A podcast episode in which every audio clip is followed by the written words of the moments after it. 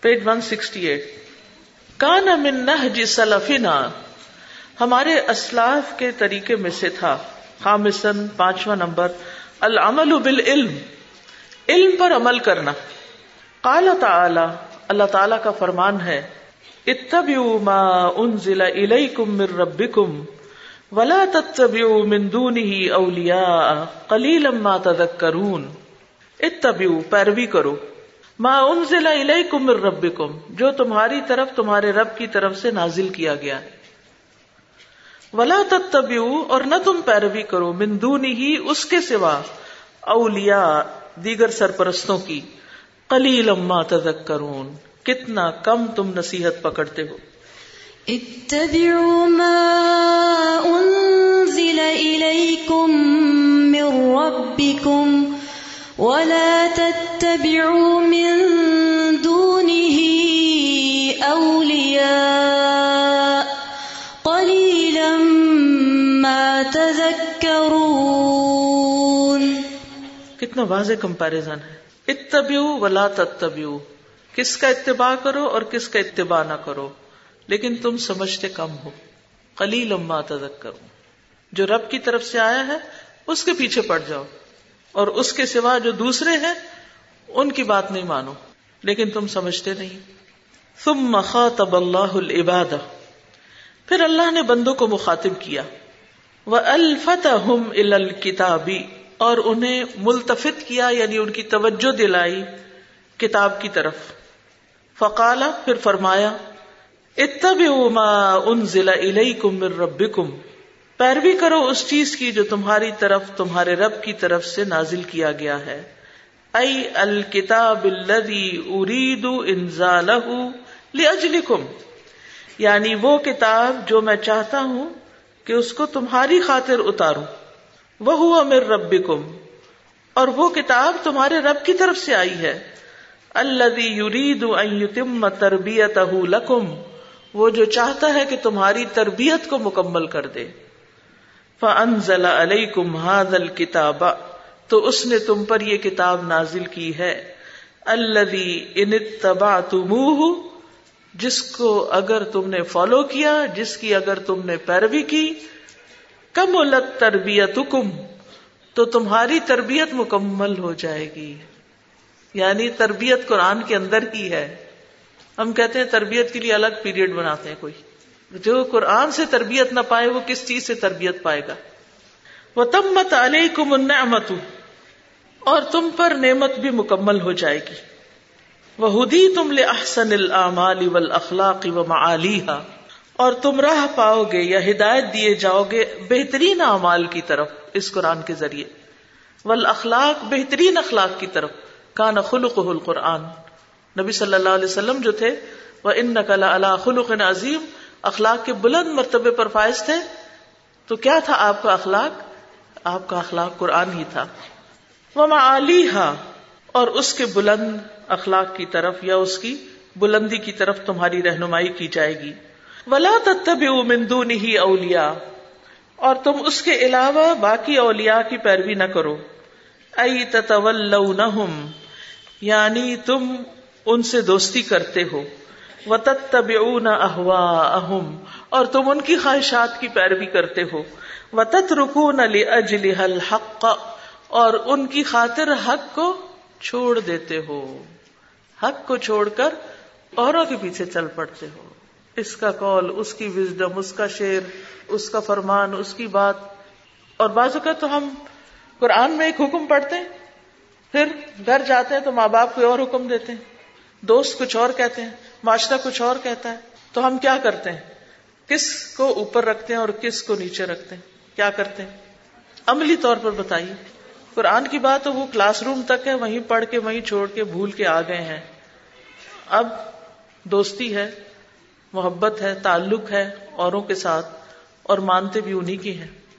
کیونکہ ان میں جینا ہے، ان میں اپنے آپ کو ایڈجسٹ کرنا ہے۔ تو اس لیے بہت ضروری ہے کہ ہم اس آیت کو پلے باندھ لیں کہ جو اللہ نے اتارا ہے، اس کی پیروی کرنی ہے اور اللہ کے سوا دوسروں کی پیروی نہیں کرنی جو اللہ کے مقابل ہوں۔ ورنہ ہم نے قرآن میں سے کچھ سمجھا نہیں۔ کلی لما تدک کروں اور اس میں بعض اوقات آپ دیکھیے کہ ہم پیروی نہیں بھی کرتے نا، تو امپریس بہت ہوتے ہیں اور اور چیزوں سے۔ ادھر ادھر کی چیزوں اور انسانوں کی وزڈم اور مشرق و مغرب کے فلسفیوں کے خیالات اور اور قسم کی باتیں جو ہیں، ان سے زیادہ امپریس ہوتے ہیں۔ ان کو زیادہ ترجیح دیتے ہیں یا بعض اوقات اپنے کلام میں اور باتوں میں زیادہ کوٹ کرتے ہیں۔ اور قرآن کی بات کو ہم تو یہ ظاہر کرتے ہوئے بھی شرماتے ہیں کہ ہم قرآن پڑھتے یا پڑھاتے ہیں۔ اتنا بھی کانفیڈینس نہیں ہمارے اندر۔ اس کو بھی خوشی سے نہیں بتا سکتے کہ ہم قرآن پڑھتے ہیں، کیونکہ لوگ کہیں گے، کیا پڑھتے ہو؟ یہ بھی کوئی پڑھنے کی چیز ہے۔ ائی تتولونہم وتتبعون اہواءہم وتترکون لاجلها الحق؟ لوگوں کی خاطر حق کو چھوڑ دیتے ہو۔ قال تعالی، اللہ تعالی کا فرمان ہے، وَنَزَّلْنَا عَلَيْكَ الْكِتَابَ تِبِيَانًا لِكُلِّ شَيْءٍ وَهُدًى وَرَحْمَةً وَبُشْرَى لِلْمُسْلِمِينَ۔ اور ہم نے آپ پر یہ کتاب نازل کی، جس میں ہر چیز کا واضح بیان ہے۔ اور فرما برداروں کے لیے ہدایت، رحمت اور خوشخبری ہے۔ ونزلنا عليك الكتاب تبيانا لكل شيء وهدى ورحمة وبشرى للمسلمين۔ قال الشیخ السعدی شیخ سعدی نے کہا یہ مفسر قرآن ہے ان کی تفسیر کے ریفرنس سے یہ بات کر رہے ہیں۔ ونزلنا علیک الکتاب تبیانا لکل شیء اور ہم نے آپ پر یہ کتاب نازل کی، جس میں ہر چیز کا واضح بیان ہے۔ فی اصول الدین و فروعہ دین کے اصول اور فروع کے بارے میں۔ وفی احکام الدارین اور دونوں جہانوں کے احکام کے بارے میں۔ وکل ما یحتاج الیہ العباد۔ اور ہر اس چیز کے بارے میں جس کے بندے محتاج ہیں۔ جو بندوں کی ضرورت ہے، اس کا واضح بیان ہے۔ فہو مبین فیہ اتم تبیین بالفاظ واضحۃ ومعان جلیت فہو مبین، اس میں بیان کیا گیا ہے۔ اتم تبیین، مکمل طور پر بیان کرنا۔ بے الفاظ واضح واضح الفاظ کے ساتھ۔ وہ معان جلیت اور واضح معنی کے ساتھ۔ جلیہ بھی واضح ہوتا ہے۔ یعنی اس میں واضح الفاظ اور واضح معنی کے ساتھ مکمل طور پر احکام کی وضاحت کی گئی ہے۔ حتی انہو تعالی یثنی فیہ الامور الکبارہ یہاں تک کہ اللہ سبحانہ تعالی اس میں دہراتا ہے بڑے بڑے امور کو۔ التی یحتاج القلب لمرورها علیہ کل وقت۔ جس کا دل محتاج ہوتا ہے، اس پر ہر وقت گزرنے کا۔ تسنیہ سے ہے یہ یوسنی یعنی اللہ سبحانہ تعالیٰ ریپیٹڈلی لاتا ہے۔ بہت سی آیات آپ دیکھیں یا بہت سی باتیں ایک دفعہ نہیں، کئی بار آ جاتی، دہرائی جاتی۔ بہت پہلے میں نے کسی استاد سے سنا تھا کہ قرآن میں کوئی آیت ایسی نہیں کہ جس کا ذکر دوسری جگہ نہ کیا گیا۔ یعنی ایک جگہ بیان ہوتی ہے، پھر اس کی تائید میں کوئی نہ کوئی دوسری جگہ آیت آپ کو مل جائے گی کچھ الفاظ کی مشابہت کے ساتھ یا معنی کے ساتھ۔ یعنی وہ موضوع دہرایا جاتا ہے۔ اور آپ نے بھی دیکھا ہوگا جیسے آدم علیہ السلام کا قصہ سات بار آیا قرآن میں۔ یعنی انسان کی تخلیق کا جو سلسلہ ہے اور شیطان کی جو دشمنی ہے وغیرہ وغیرہ۔ اس طرح کی اور بھی بہت ساری چیزیں پچھلے اقوام کے قصے کئی بار آئے ہیں۔ موسی علیہ السلام کا ذکر تو قرآن کے ہر پارے میں ہی آیا ہے۔ تو ایسا کیوں ہوتا ہے؟ کیونکہ اس کی ہمیں ضرورت ہوتی ہے۔ اس کی دوہرائی کی ضرورت ہوتی۔ تو قرآن پڑھتے پڑھتے ہم پھر اس مضمون کو دوبارہ دوہرا لیتے ہیں جس کی دوہرائی ضروری ہے۔ وہ عادت فیق الساطن اور اس کی ریپیٹیشن ہر وقت۔ وہ یو عید ہا و یوبدی ہا بے الفاظ مختلف و عدل متنوع اور وہ ان کو دوہراتا ہے، لوٹاتا ہے اور ظاہر کرتا ہے۔ بے الفاظ ان مختلف مختلف الفاظ کے ساتھ۔ وہ عدلت متنوع اور متنوع یعنی ویرائٹی آف دلائل کے ساتھ۔ یعنی دلائل کی بھی مختلف اقسام ہوتی ہیں اور الفاظ بھی مختلف ہوتے ہیں، لیکن مضمون ایک ہی ہوتا ہے۔ لتس تقر فل قلوبی تاکہ وہ دلوں میں جم جائیں۔ فتف میرا من الخیر والبر، تاکہ وہ پھل لائیں۔ تف میرا پھل لائیں، خیر اور نیکی کے۔ بحسب ثبوتها فل قلبی، جتنا دل میں وہ جم جائے اس کے مطابق۔ وہ حتیٰ ان تعالی یجما فل لفظ القلیلی الوادی معانی کثیرتن یہاں تک کہ اللہ سبحان تعالی چھوٹے سے واضح لفظ میں بہت زیادہ معنی کو سمو دیتے ہیں۔ یقون الفظ الحا کل قاعدتی والاساس۔ وہ ایک لفظ جو ہے، وہ ایک بنیاد اور اساس بن جاتا ہے۔ یعنی وہ ان معانی کے لیے بنیادی چیز قرار پاتا ہے۔ بل آیت التی باد آیا اور اس کا اعتبار کیا جاتا ہے اس آیت کے ساتھ، اس آیت کے ذریعے جو اس کے بعد میں آتی۔ و معافی من انواع العوامری و نواحی التی لا تحصا اور جو کچھ اس میں مختلف قسم کے عوامر و نواحی ہیں، وہ بھی ہوتے ہیں جن کو شمار نہیں کیا جا سکتا۔ تو یہاں پر بعض الفاظ کی بات کی گئی کہ وہ دیکھنے میں چھوٹے ہوتے ہیں، لیکن ان معنی کے لیے قاعدے اور بنیاد کی حیثیت رکھتے ہیں کہ جو اللہ سبحان و تعالیٰ وہاں بیان کرنا چاہتے ہیں۔ اور اس آیت کو جس میں وہ لفظ آتے ہیں، اس کے بعد آنے والی آیت سے بھی سمجھا جاتا ہے۔ یہ بھی ایک اصول یاد رکھیے کہ آیات کو سنگل آؤٹ کر کے سمجھنے کی کوشش نہ کریں، ان کو ان کے کانٹیکس میں سمجھیں۔ کیونکہ اگر آپ ان کو وہاں سے اٹھا کے اپنے من مانے مطلب پہنائیں گے تو گمراہ ہو جائیں گے۔ آپ یہ دیکھیں کہ یہ کس موقع محل کے اعتبار سے نازل ہوئی، اس سے پچھلی آیت میں کیا فرمایا گیا، اس آیت میں کیا کہا گیا، اور اس کے بعد والی آیت میں کیا کہا گیا، پھر جا کے معنی متعین ہوتے ہیں۔ بازو کا آپ جیسے کہیں درس دیتے ہیں یا لوگوں میں بیٹھے ہوتے ہیں، تو لوگ کہیں سے کوئی آیت کا کوئی سرا پکڑ لیتے ہیں اور پھر آپ سے سوال شروع کر دیتے ہیں کہ اس آیت میں یہ جو کہا گیا تو اس کا یہ مطلب نہیں بنتا۔ کبھی بھی جواب نہ دیں کہ ہاں بنتا یا نہیں بنتا۔ انہیں کہیں کہ میں آیت کھولتی ہوں، دیکھتے ہیں کہ اس میں کیا لکھا ہوا ہے۔ اور جب آپ آیت کھولتے ہیں تو اطمینان قلب ہو جاتا ہے کہ اللہ سبحان و تعالیٰ کی جو مراد ہے، وہ وہیں سے اس آیت اور اس سے اگلی پچھلی کو پڑھ کے سمجھ آ جاتی۔ آپ نے یہ بات بھی سنی ہوگی نا کہ لوگ کہتے ہیں کہ ہر فرقہ جو اپنے نظریات ہوتے ہیں، ان کو ثابت کرنے کے لیے قرآن کا سہارا لیتا ہے اور قرآن سے آیت کوٹ کرتا ہے۔ فلاں نے یہ بات کہی ہے، اس نے تو قرآن کی آیت کا ریفرنس دیا۔ ضرور دیا ہوگا۔ لیکن اس کو کانٹیکسٹ کے بغیر ایسا ممکن ہے کہ آؤٹ آف کانٹیکس چیزیں نکالیں اور جو آپ کا دل چاہے اس کے اوپر وہ لگا کے لوگوں کو پیش کر دیں۔ دیکھیں، یہ تو قرآن میں لکھا ہوا قرآن میں تو یہ بھی لکھا ہوا لا تقرب السلاد نماز کے قریب نہ جاؤ۔ لیکن کس کانٹیکس میں؟ تو اگر کانٹیکس سے ہٹ کے آپ اس کو پڑھیں گے تو پھر تو ساری نمازیں چھوڑ بیٹھیں گے کہ میں تو قرآن پر عمل کر رہی ہوں، کیونکہ قرآن میں کہا ہے، نماز کے تو قریب بھی نہ جاؤ۔ کیونکہ اس نے قرآن کی وہ ساری آیتیں بلا دی اور ان کی نفی کر دی جس میں عقیم السلاد کا ذکر کیا گیا تھا۔ تو اب سننے والا یا پڑھنے والا تو کہے گا ہاں تو قرآن کے لفظ ہے ایک چھوٹی سی آپ فہم مثال دے رہی ہوں۔ اسی قسم کے بہت سے اور کام بھی کیے جاتے ہیں۔ اور جب ایک دفعہ آپ پورا قرآن پڑھ جاتے ہیں، آپ کو قرآن کا مزاج سمجھ آنے لگتا ہے۔ پھر اگر کوئی شخص اس طرح کی چیز کرتا ہے تو آپ فوراً الرٹ ہو جاتے ہیں کہ یہ شخص آؤٹ آف کانٹیکٹ کی بات کر رہا ہے۔ پھر آپ اس ریفرنس سے قرآن کو دوبارہ اپنے اس سے دیکھتے ہیں۔ تو آپ سمجھ جاتے ہیں کہ بات کچھ اور ہے اور اس طرح بھٹکنے سے بچ جاتے ہیں۔ ورنہ لوگ قرآن ہی کے ذریعے بھٹکانے کی کوشش کرتے ہیں۔ تو اس میں بھی بہت خبردار رہنے کی ضرورت ہے۔ فلم کا نہاد القرآن طبیان علی کل شعی پھر جب یہ قرآن ہر چیز کو واضح کرنے والا ہے سارا حجت اللہ العبادی کلیم تو یہ اللہ کے سارے بندوں پر ایک حجت بن گیا۔ ون قطع بھی حجت الظالمین۔ اور اس کے ذریعے ظالموں کی حجت کٹ گئی۔ ون تفا بل مسلمون اور مسلمانوں نے اس کے ساتھ فائدہ اٹھایا۔ فسارا ہد الحم تو وہ ان کے لیے ہدایت بن گیا۔ یا تدون بھی الا امر دین و دنیا ہوں وہ اس کے ذریعے اپنے دینی اور دنیاوی کاموں میں رہنمائی حاصل کرتے ہیں۔ یا نالون بھی کل خیر، جس کے ذریعے وہ ہر خیر پاتے ہیں پھر دنیا والا دنیا میں بھی اور آخرت میں بھی۔ اس قرآن کے ذریعے وہ دنیا اور آخرت کی ہر بھلائی پا لیتے ہیں۔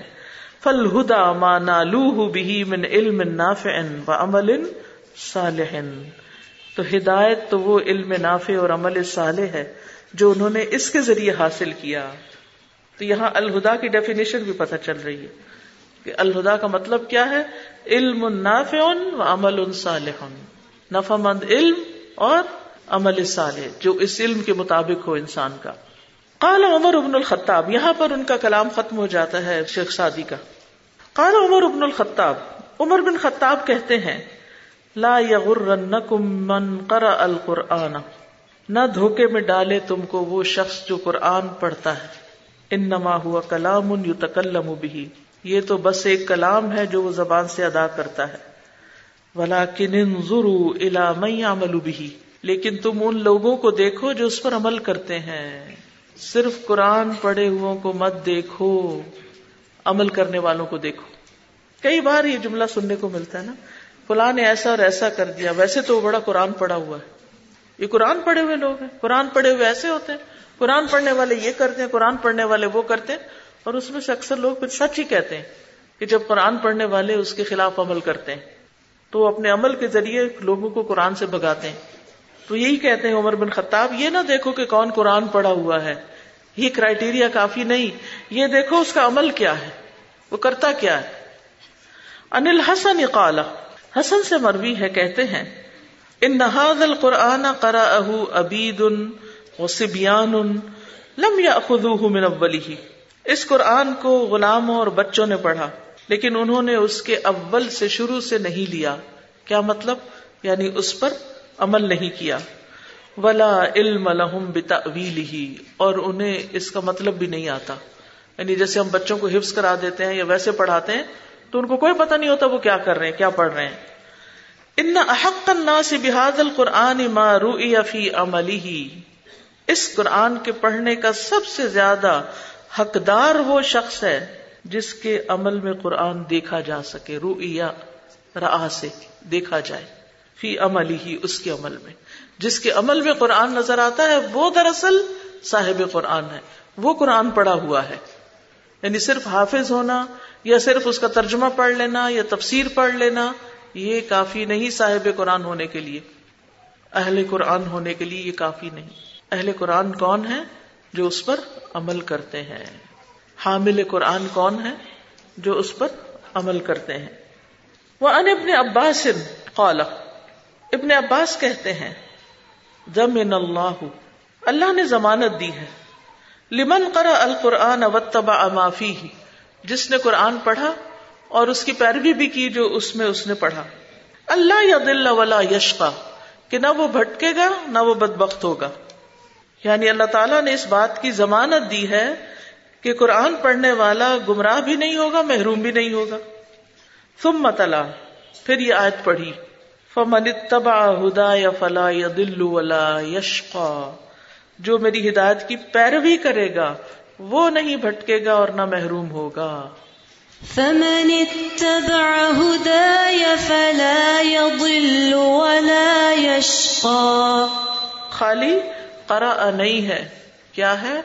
اتبع وفی روایت۔ اور ایک روایت میں آتا ہے۔ من قرأ القرآن واتبع بما فيه هداه الله من الضلالتی۔ جس نے قرآن پڑھا اور اس نے اس کی پیروی کی جو اس میں ہے یعنی قرآن کی پیروی بھی کی، تو اللہ اس کو ہدایت دے دے گا کس سے؟ من الضلالتی، گمراہی سے۔ وبقا حسو الحساب۔ اور بچا لے گا اس کو برے حساب سے یوم القیامتی، قیامت کے دن۔ ذالک بان اللہ تعالی یقول۔ یہ اس لیے کہ اللہ سبحانہ تعالی فرماتے ہیں، فمن اتبع هدايا فلا يضل ولا يشقى۔ ومن اعرض عن ذکری فان له معيشة ضنكا۔ تو جو میری ہدایت کی پیروی کرے گا، تو نہ وہ گمراہ ہوگا اور نہ مصیبت میں پڑے گا۔ اور جس نے میری نصیحت سے منہ پھیرا تو بے شک اس کے لیے تنگ گزران ہے، تنگ زندگی ہے۔ کس کے لیے؟ جس نے اس قرآن سے منہ پھیرا۔ زندگی میں تنگی ہونے لگے تو اپنا محاسبہ کریں، جائزہ لے کہ کہیں قرآن سے روگردانی تو نہیں کی۔ فمن اتبع فلا يضل ولا يشقى۔ ومن أعرض عن ذكري فإن له معيشة ضنكا وقال سفیان ان منصور قلت سفیان نے منصور سے روایت کیا، کہتے ہیں، میں نے کہا، یا ابل حجاج اے ابو حجاج، ما قول اللہ اللہ تعالی کا یہ فرمان ہے ولدی جا اب صدق و صد کبھی الا کا المتقون۔ کہ اس کا کیا مطلب ہے؟ کہ جو شخص سچ لے کر آیا اور جس نے اس کی تصدیق کی، یہی لوگ دراصل بچنے والے ہیں تقوا والے ہیں۔ یعنی اس سے کون مراد ہے؟ والذي جاء بالصدق وصدق به أولئك هم المتقون۔ قال، هم الذين جاءوا بالقرآن. وہ کہنے لگے کہ یہ وہ لوگ ہیں جو قرآن لائیں گے فقالو پھر کہیں گے ہاضا آتی تمونا فقد املنا بما فیہ کہ یہ وہ قرآن ہے جو تم نے ہمیں دیا تھا، فقد املنا بما فیہ بس تحقیق اس میں جو کچھ ہے، ہم نے اس پر عمل کر لیا ہے۔ یعنی اس سے مراد عمل کرنے والے ہیں۔ قال القرطبی رحمہ اللہ۔ قرطبی کہتے ہیں اللہ و ان الحجت علا من علمہ فاغفلہ، او قد منها علا من قصر عنہ وجہلہ خبردار، بے شک اس شخص کے خلاف حجت زیادہ سخت ہے۔ جس نے اس کا علم حاصل کیا، پھر اس سے غفلت برتی۔ او قد منها زیادہ پختہ ہے اس سے۔ علامن قصر عنہ وجہلہ جس نے کوتاہی برتی اور اس سے لا علم رہا۔ ومن اوتی علم القرآن فلم ينتفع اور جو قرآن کا علم دیا گیا لیکن اس نے اس سے فائدہ نہیں اٹھایا، نفع نہیں پایا۔ وزجرت ہوں نواہی ہی اور ڈانٹا اس کو، اس کی منہیات نے یعنی جن چیزوں سے رکنا چاہیے۔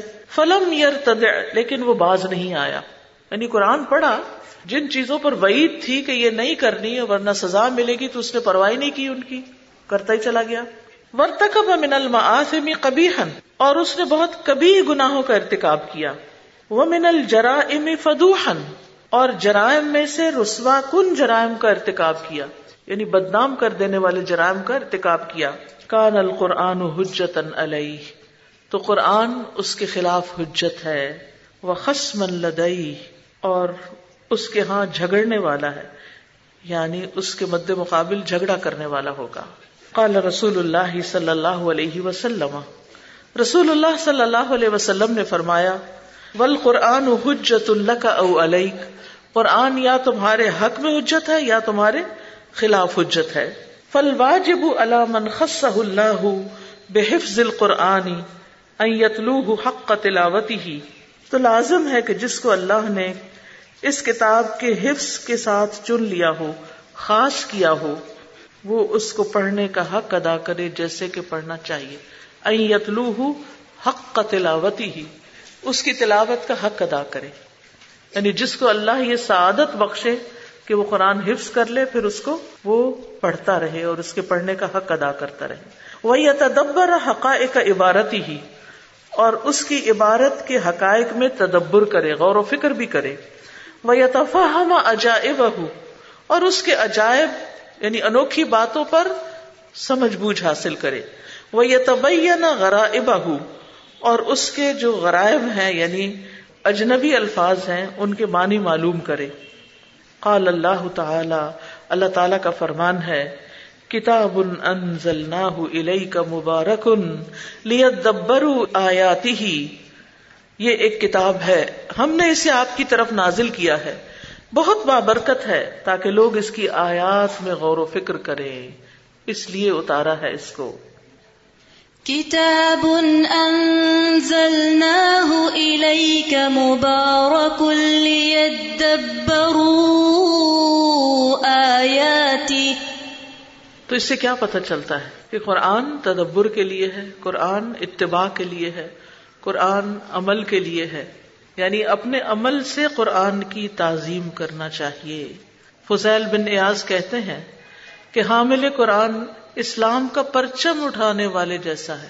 جس نے اسلام کا جھنڈا اٹھایا ہوا ہے۔ اس کو قرآن کی تعظیم کا حق ادا کرتے ہوئے کھیلنے والے کے ساتھ کھیلنا نہیں چاہیے۔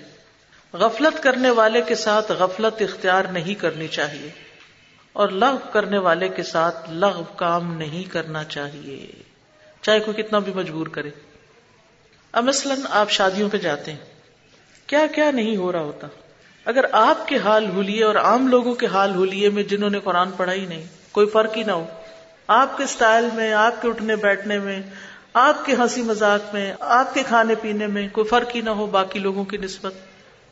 تو پھر آپ کہاں کھڑے؟ یعنی کسی محفل میں اگر آپ جائیں اور اس میں سب ایک ہی جیسے نظر آئے، کوئی دیکھ کے نہ پہچان سکے کہ اس میں کون کون قرآن پڑھا ہوا ہے۔ تو پھر ایسا شخص حامل قرآن تو نہیں نظر آتا۔ زندگی میں اپنے اصول بنائے جو قرآن کے مطابق ہیں۔ یہ نہ دیکھیں لوگ کیا کھا رہے ہیں، لوگ کیا پہن رہے ہیں، لوگ کیا کر رہے ہیں۔ اپنی باغ ڈور لوگوں کے ہاتھ میں مت دیں۔ کتنا بھی کوئی مجبور کرے۔ آپ دیکھیں کہ ہماری شادیوں میں عام طور پر یہ جو لڈی، ڈانس اور اس طرح کی کچھ چیزیں، گانا بجانا بہت عام ہو گیا۔ چاہے دف ہی بجا رہے ہوں، آپ بجانے میں نہ شامل ہو ٹھیک ہے، اگر کوئی بجا رہے آپ سن رہے ہیں، بیٹھے ہیں وہاں تھوڑی دیر کے لیے گئے ہیں، شامل ہوئے ہیں۔ دف کا بجانا کو منکر کاموں میں سے نہیں، نبی صلی اللہ علیہ وسلم کی موجودگی میں بجایا گیا۔ لیکن آپ نے خود نہیں بجایا، تو حامل قرآن کو نہیں بجانا۔ ٹھیک ہے نا؟ اسی طرح اگر وہ اٹھ پٹانگ قسم کے شعر و شاعری کر رہے ہیں، تو آپ نے نہیں وہ کرنی۔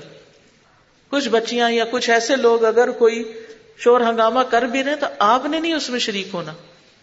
چاہے آپ کو کتنا بھی مجبور کرے۔ ایک مرتبہ میں کہیں گئی تھوڑی دیر کے لیے، تو وہاں مجھے کسی نے کہا کہ نہیں، آپ بھی شریک ہو، میں دیکھ کے مسکراتی رہی مسکراتی رہی۔ اور میرا ہاتھ پکڑ لیا، مجھے کھینچنا شروع کر دیا۔ میں صرف مسکراتی رہی۔ پھر دوسرا بندہ آیا، اس نے مجھے پکڑا، میں پھر کھڑی رہی۔ تیسرا آیا، پکڑا، کھڑی رہی کھڑی رہی کھڑی رہی۔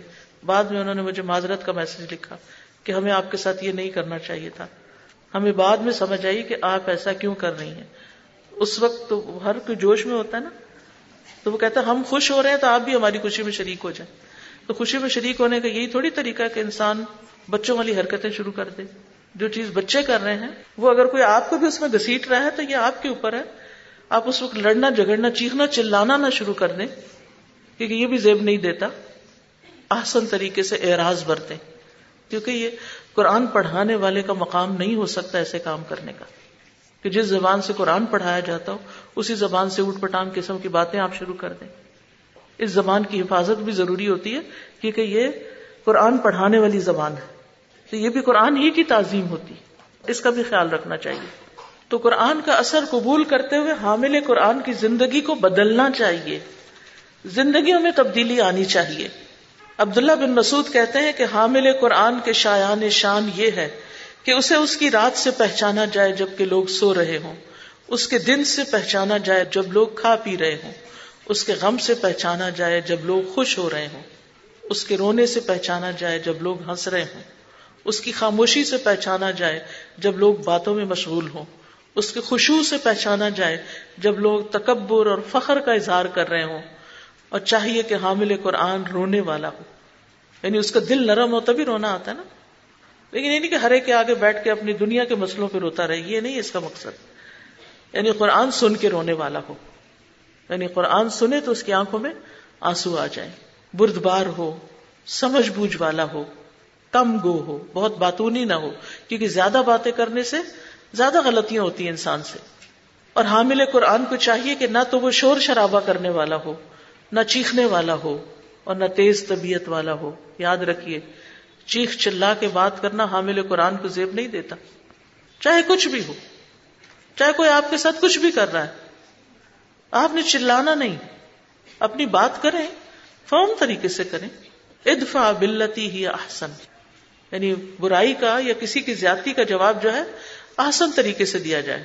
معاذ بن جبل کہتے ہیں، ان قریب قرآن کچھ لوگوں کے سینوں میں بوسیدہ ہو جائے گا۔